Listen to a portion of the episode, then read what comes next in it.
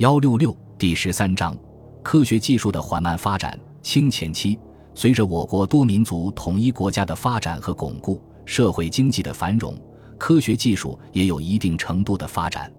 特别是明末清初，西方传教士把西洋科学技术知识传入我国后，进一步促进了传统科学的变革。这其中，少数民族的科技成就引人注目。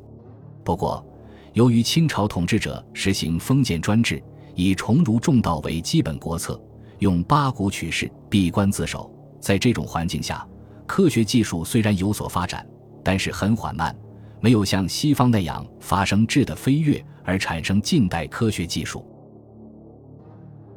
本集播放完毕，感谢您的收听，喜欢请订阅加关注，主页有更多精彩内容。